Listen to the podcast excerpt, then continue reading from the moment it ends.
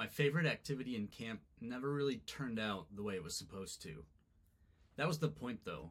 For robotics camp, we would do this project called the is like a process activity, and it was programming one of the mentors. So we would have the campers write out a process for a mentor to sit down, grab a cup of water, and drink it.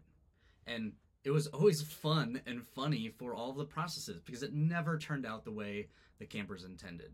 And so they would have to iterate over and over again, rewriting the directions, handing it back to the mentor, and seeing what they would do. And that was the whole point. Continuing to iterate and get that process better and better and better until you reached your goal of the mentor grabbing the water and taking a drink.